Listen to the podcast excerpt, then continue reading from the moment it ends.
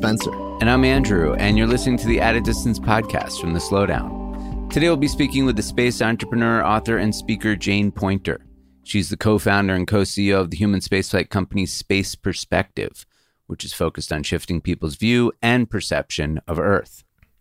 In the early 90s, Jane was a member of the first crew on a two year mission inside Biosphere 2, the world's first human made biosphere and prototype space base, where she led the design of the agriculture systems. She later co founded and was president of Paragon Space Development, which today has technologies on nearly every human spacecraft in operation in the United States. Before we get into the episode, we'd first like to thank our sponsor, the Japanese luxury timepiece manufacturer Grand Seiko, which brings an incredible level of craft and detail to every watch it makes. A great example of this is the new SBGK017, a US special edition from their Elegance collection that's shipping this fall.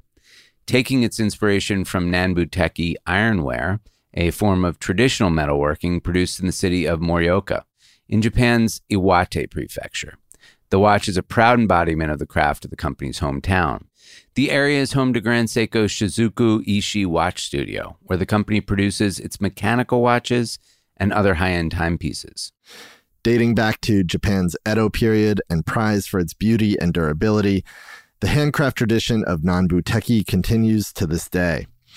The ironware features a distinctive texture called arare or hailstone on its exterior. It's a texture that finds its way onto the dark gray dial of the SBGK 017. Rendered in stainless steel, the case is polished by a special Zaratsu method created to accentuate the beauty of the case's curved surfaces. The dial and sapphire crystal are also curved, giving the watch a classic look and feel.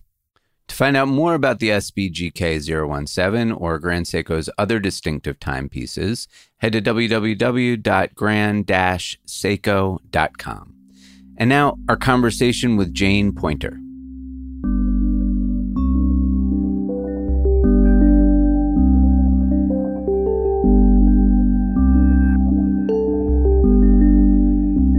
Hi, Jane. Welcome to At a Distance. It's so great to have you with us today. Well, hello, hello. How fantastic to be with you. So, I guess where we'd want to start is that it seems that space has always been about speed, like rockets for lift, speed to accomplish mission goals. But you guys have taken this very slow approach in many ways. The way you're thinking about flight time to orbit, process of growth with the company. So I'd love to just start with the idea of slow human speed, how you think about that, and how that plays into your approach to your company. Oh, there's so much to unpack there, right? So maybe we start out by just describing what it is physically we're doing so people have a sense of that, right? Because I think we are used to thinking about rocket flight as as just that, right? It's the only way to space is using a rocket with high G's, with a spacesuit. It's uncomfortable, maybe exhilarating, but not necessarily for everyone. And so we wanted to find a way to really make space accessible to as many people as possible. So we've completely reimagined it, first of all. And so the first thing is to make it physically accessible. And so we use an enormous space balloon that is the size of a football stadium to lift a very comfortable capsule for eight people and a pilot to space. You're going to space at 12 miles an hour. And what that allows is is incredibly gentle flight. So it's a completely seamless experience front to back. It also allows us, frankly, to have a bar on board and a loo and everything else that goes along with it, right? So we've completely reimagined what the interior experience of a capsule is. It's not that white, austere, utilitarian approach to space. It's a space lounge because people want to go with their families, their friends, their loved ones to have this as a shared experience of going to space. So we created a space lounge to make it really accessible and really inviting for people. So that gives you a sense of sort of how we reimagined it. And this is all around the notion of giving people the quintessential astronaut experience, which is that of seeing our planet in the context of space. So, the mission you've been very clear about, and the vision of it, I'd like to know a bit more about. Like, where is it going to go kind of moving forward? This is step one. Yeah, the very first thing that we're doing is really throwing open the doors to space to a lot of people. And when you talk to astronauts about their experience of going to space, they will all talk about this incredibly moving and for many of them life transforming experience of seeing our planet in space. That's the namesake of our company, right? Space perspective. The overview effect. Yes, exactly. It gives you this incredibly unique vantage point to really viscerally grasp the idea and the fact that we are a singular human family all inhabiting spaceship Earth together hurtling through this desert, essentially no life, and in fact, inhospitable to life, this place that we call space.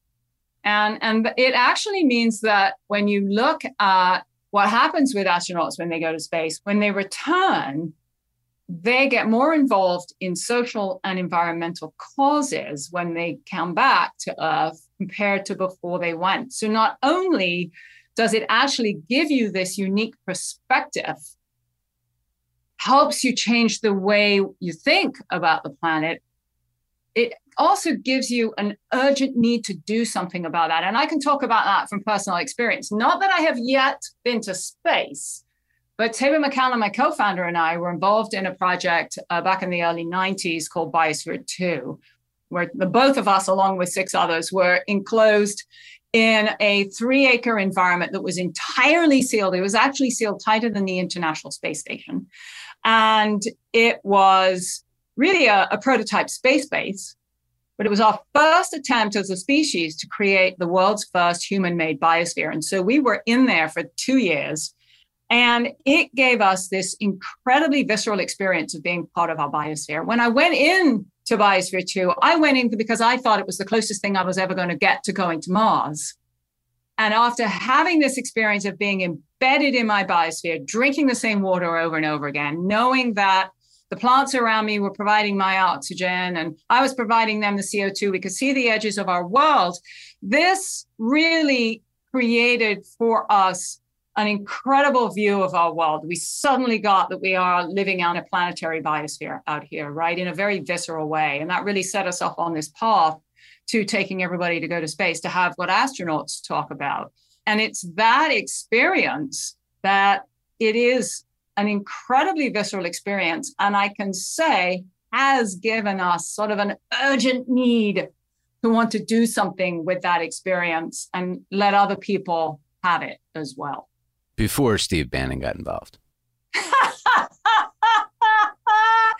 yeah, so I did meet Steve a couple of times. He was at the time a different man, actually, because I had met him a couple of times and he was actually in charge of Biosphere 2 for a short period of time. Yeah, little known fact, right? He tried to clean up the business. Little known fact. And at the time, you know, we were working with Columbia University on climate change at the time. He was totally all in on climate change at the time. yeah, it's fascinating that people don't think about that. But I mean, he came in to sort of save the project, right? From a financial perspective or structural, right? Yeah, yeah, in a managerial perspective, right? Exactly. That's exactly right. So I didn't really know him particularly well. So, what I think is so interesting, Bannon aside, I think that projects like Biosphere 2 projects like you know what we're doing at space perspective you know the space flight written large i mean it inspires so many people i mean it, it really does i mean it opens up our minds to the possibilities of what humanity can accomplish together and that's the sort of exponential impact that could happen by sending so many people private citizens, policymakers, executives, people with means and ambition up there might really shift things. So there are a number of companies developing space tourism platforms, right? You've got the the three guys we all know. You've got some other balloon projects out there. How are you thinking about yours sort of differently? What is unique to the way you guys have approached it? You know, first of all, the experience is completely different from really anybody else. So we talked a little bit about that compared to rockets. You know, the safety component of this vehicle, the safety factor is so much higher on this than anything else, actually, anything else out there. You know, we've looked really hard at a lot of these balloon ways of doing it. And what's different with ours compared to anybody else out there who's doing this is that we have chosen to have the compartment where the people are always secured to its primary flight system. We never separate the capsule from the primary flight system throughout the entire flight. So that means that it's a much simpler way of doing it. And every time you have complexity, you tend to have pathways for risk. So we want to have the least risky way of going to space. And really, that's what we've been very focused on in the design, not only of the capsule and the whole system itself, but also in the whole operations as well. Not to mention, our team is just unbelievable. I mean, oh, I could go on forever about our incredible team. Yeah, before we move on, actually, really quick, because it is kind of special. I mean, you have the guy that developed the retrieval system for SpaceX. You have material science people who have a huge amount of experience. Who are some of the people, just real quick, that are on the bench that you just couldn't imagine doing it without? Yeah, well, so let me first of all talk a minute about my co founder and co CEO, Taber MacCallum. Of course, yeah, and your husband. So he and I have been on this journey together for over 30 years. He was one of the people in the biosphere uh, with me. And, you know, we've been on something of a parallel path together. We co founded a company called Paragon Space Development Corporation, which today has technologies on every human spacecraft in operation in America and soon going to the moon, which is super exciting. The one on its way while we speak, or a future mission? Uh, so it's on Artemis. Uh, we have a lot of technology on uh, on Orion. Uh, which is really exciting, right? And we worked with Elon before he even started SpaceX. So we've been kicking around this industry a long time. So human spaceflight is in our bones. And then we also took Alan Eustace up, a then Google executive, to break the Red Bull Stratos jump record. You probably saw that in the news uh, a decade ago now. And two years later, we broke that record. You wouldn't have heard about it because we didn't want it in the press but it was a very exciting thing to do because it really helped us along the way, right? It's a, it's a space balloon where we take Alan up in a spacesuit under a space balloon to 136,000 feet. We intentionally dropped him. He free fell for five minutes and all the rest of it and, and became the highest flying human under a space balloon. We have the best balloon manufacturing person in the world, bar none. And she has designed and built, led teams that have designed and built all the large balloons that NASA has flown. And then on our experience team side, we even have the guys from Red Bull Stratos who stood up the media house and broke the internet with the Stratos jump. So on, on both sides of the house, we've got just an outstanding team.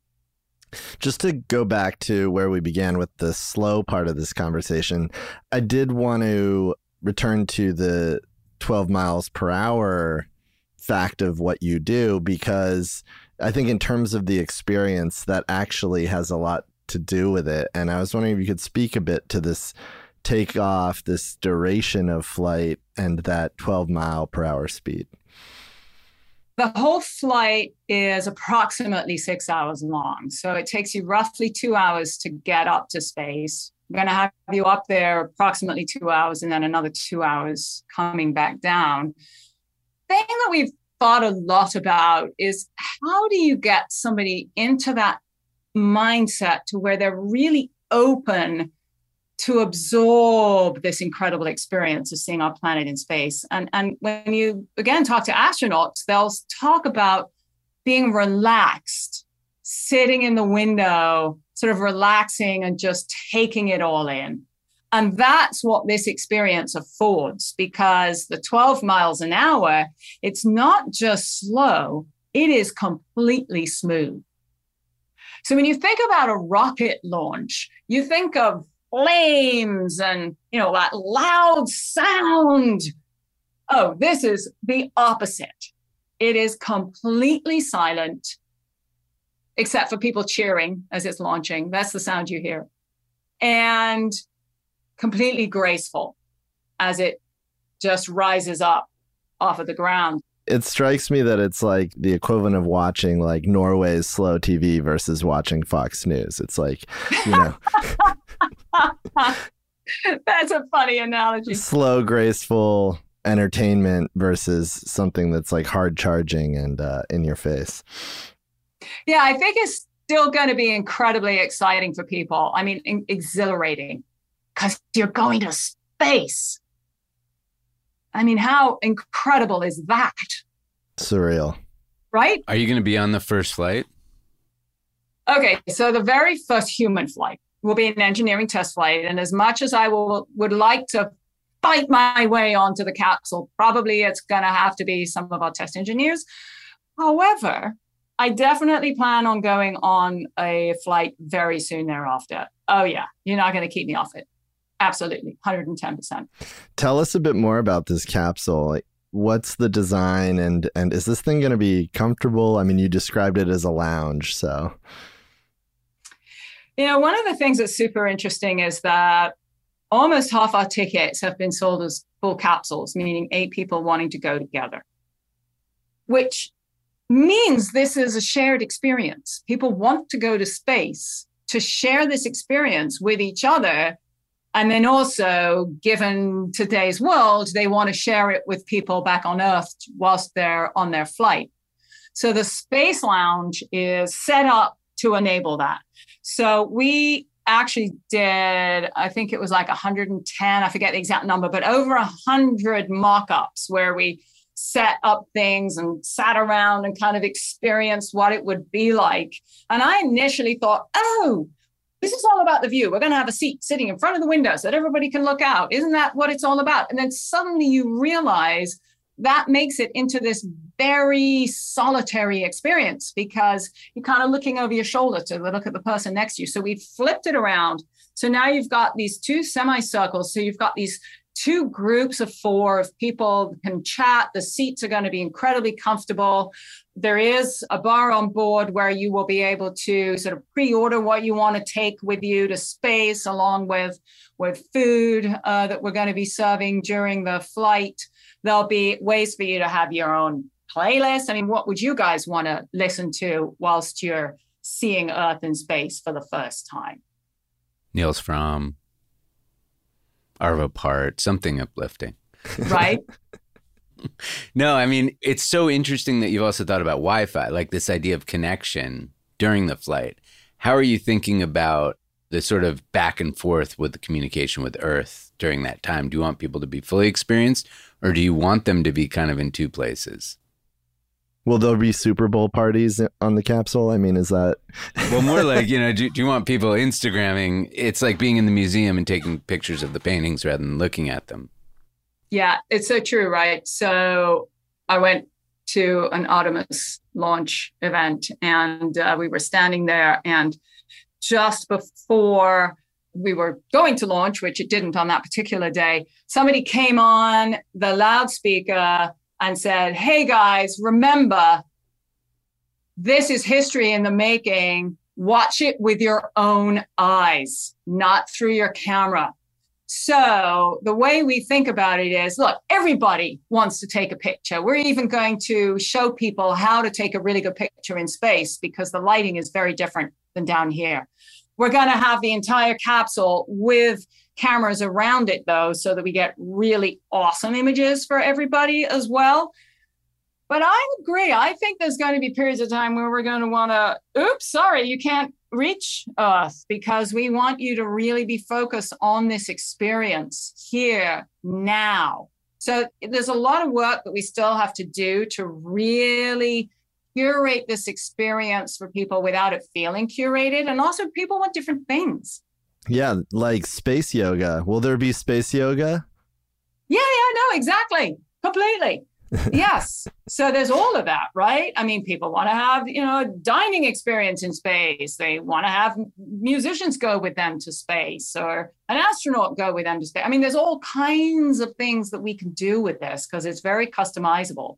which is also great. So uh, we're just getting into that part of our development of really fleshing out what the full experience is going to be, including the few days leading up to the flight. Because you don't really need training, but I think we're going to want people to be really prepared.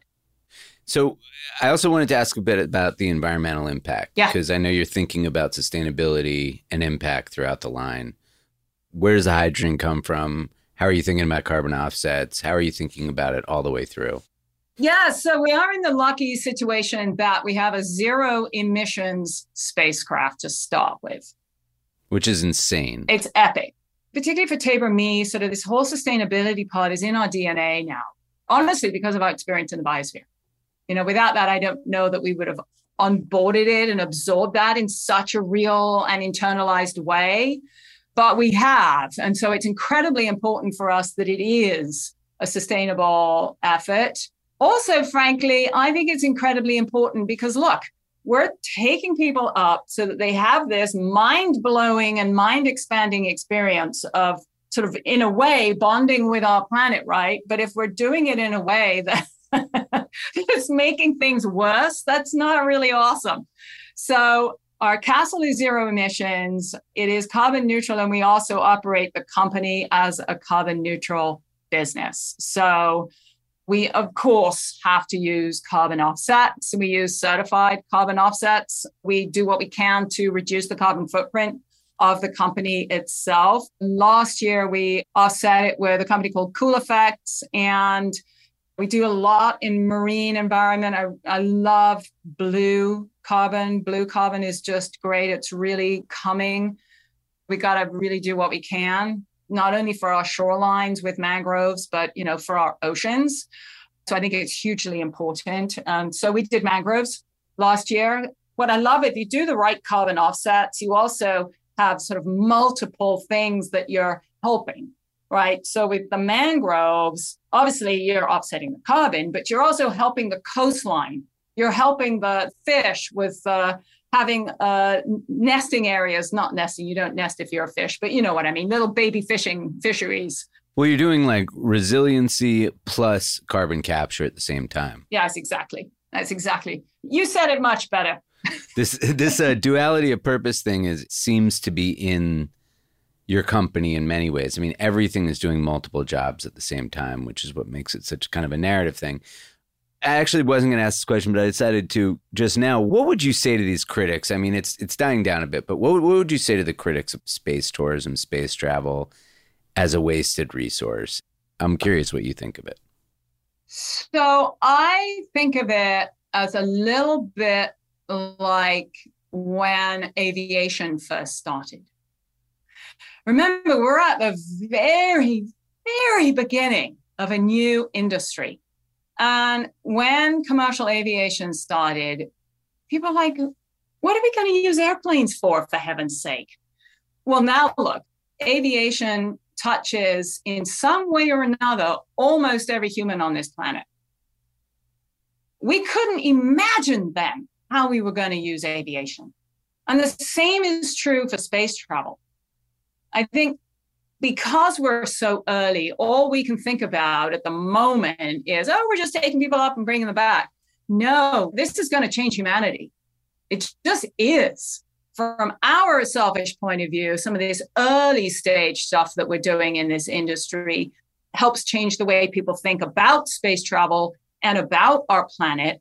But if you look into the future, we are going to have people on moon and Mars and beyond we really are entering into like little baby steps into a Star Trek future in some ways. And that is going to change everything for us. I wanted to ask you about just the simple act of looking and specifically looking at and looking from space. The James Webb Telescope images released this year have been extraordinary, whether it's the Jupiter images or the deepest infrared image of the universe yet. I mean, these are incredible pictures. And you've been thinking about this kind of looking for a long time and been deep in this world, this space space, I guess we could call it, and conversation. What impact do you think these images or this visual perspective has on the human psyche, both short term and long? And these sort of images, what's your response to them? How are you thinking about all of this? Yeah. So, I mean, let's let's go back to one of the most downloaded images in history, which was taken on December the 24th by Apollo 8, right? Which is sometimes called Earthrise. It changed the way we thought about ourselves as a species living on planet Earth. That was a two dimensional image of planet Earth with some of the moon in the foreground, the Earth in the background. And then later, full images of the Earth, the blue marble. And that really helped foment the environmental movement in many ways. It allowed us to hold a mirror up to ourselves that we really can't get in any other way.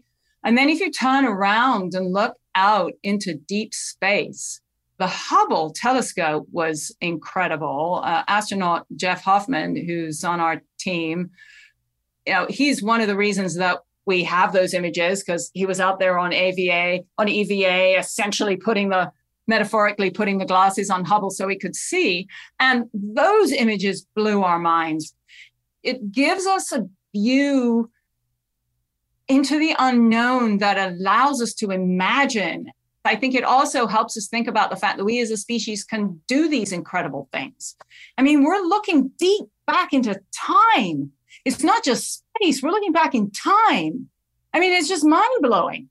It's amazing what we're doing. And so, not only does it spark imagination about what an individual can do, I think is incredibly uplifting for us as a species to think, wow, if we just set our minds to it, look what we can accomplish. So it's obviously hard to predict how technologies like this are going to ultimately be used, like you were just talking about. And, but I am curious, what does the future space travel look like to you? Like, if you were to shoot ahead, say, 100 years, this is the very beginning. What do you hope it all becomes? What is your sort of sci fi vision of this future that starts here with hydrogen balloons? So you have to understand that I totally am a sci-fi nut. So I love sci-fi. You grew up on the Isle of Wight, right? I did grow up on the Isle of Wight, sailing. Well, but actually, what's pertinent about that is when you're out at sea sailing and you're far from land and you don't see any land, you really do get that we live on a planet because you know that all of this ocean is connected which is very difficult to get on land. You don't really get that perspective on land.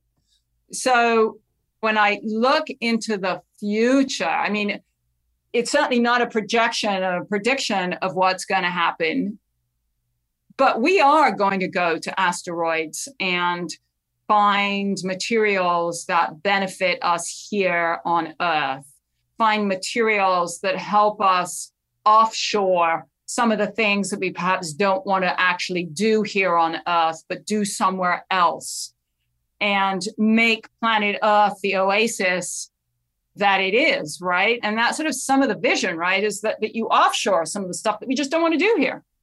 And, and I think that's that's a powerful vision for the future.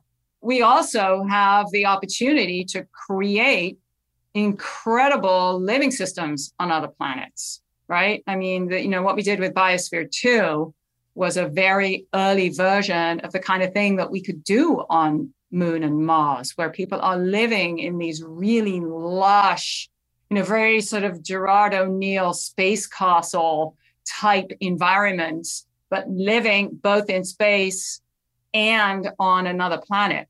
That's where we're headed. How long is going to take us to get there? Who knows? I thought we'd be on Mars by now. So did Elon. he thought it would take 10 years, right? But the other thing that relates closer to what you're making is do you see a future in which it's not going to be an exorbitant sum to get up there and that school children will be taking field trips to space and things like that? Yes. I definitely, definitely hope for that day to come sooner than later. So we're already getting people involved on a variety of levels who otherwise wouldn't necessarily be able to go themselves. But even if they can't go, we want them to get involved, right? So from the flights itself, we're involving artists and, of course, leaders, but artists of all kinds, artists writ large, right? Scientists, that's an obvious one, of course. But what is really cool is that we're already able to include and have already included kids in what we're doing. So we are going to be doing a whole bunch of uncrewed flights. And on our first test flight that we did last year, we had a competition for high school kids for science experiments that we would fly. So we flew a couple of teams experiments to the edge of space, which was really awesome. I mean, God, the video of these kids finding out that they were going to have their experiment going to space was priceless. It, it makes it all worth it. And then we also, so we, I'm a strong believer in STEAM. So we also involved kids of all ages with art projects that were flown. And then we also actually had professional artists turn our capsule simulator into a, a work of art, which was really fun.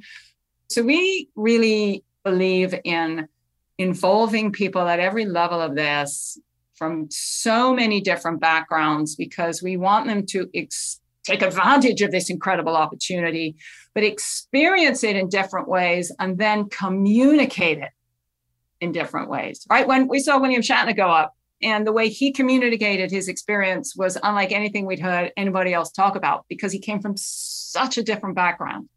So now imagine we just got so many different kinds of people going. It's going to be incredible. Yeah, the storytelling is going to be amazing. Jane, thank you so much for spending time with us today and for your incredible work. We'll be watching it and we're very excited about this. Thank you. Hope to see you in space one day.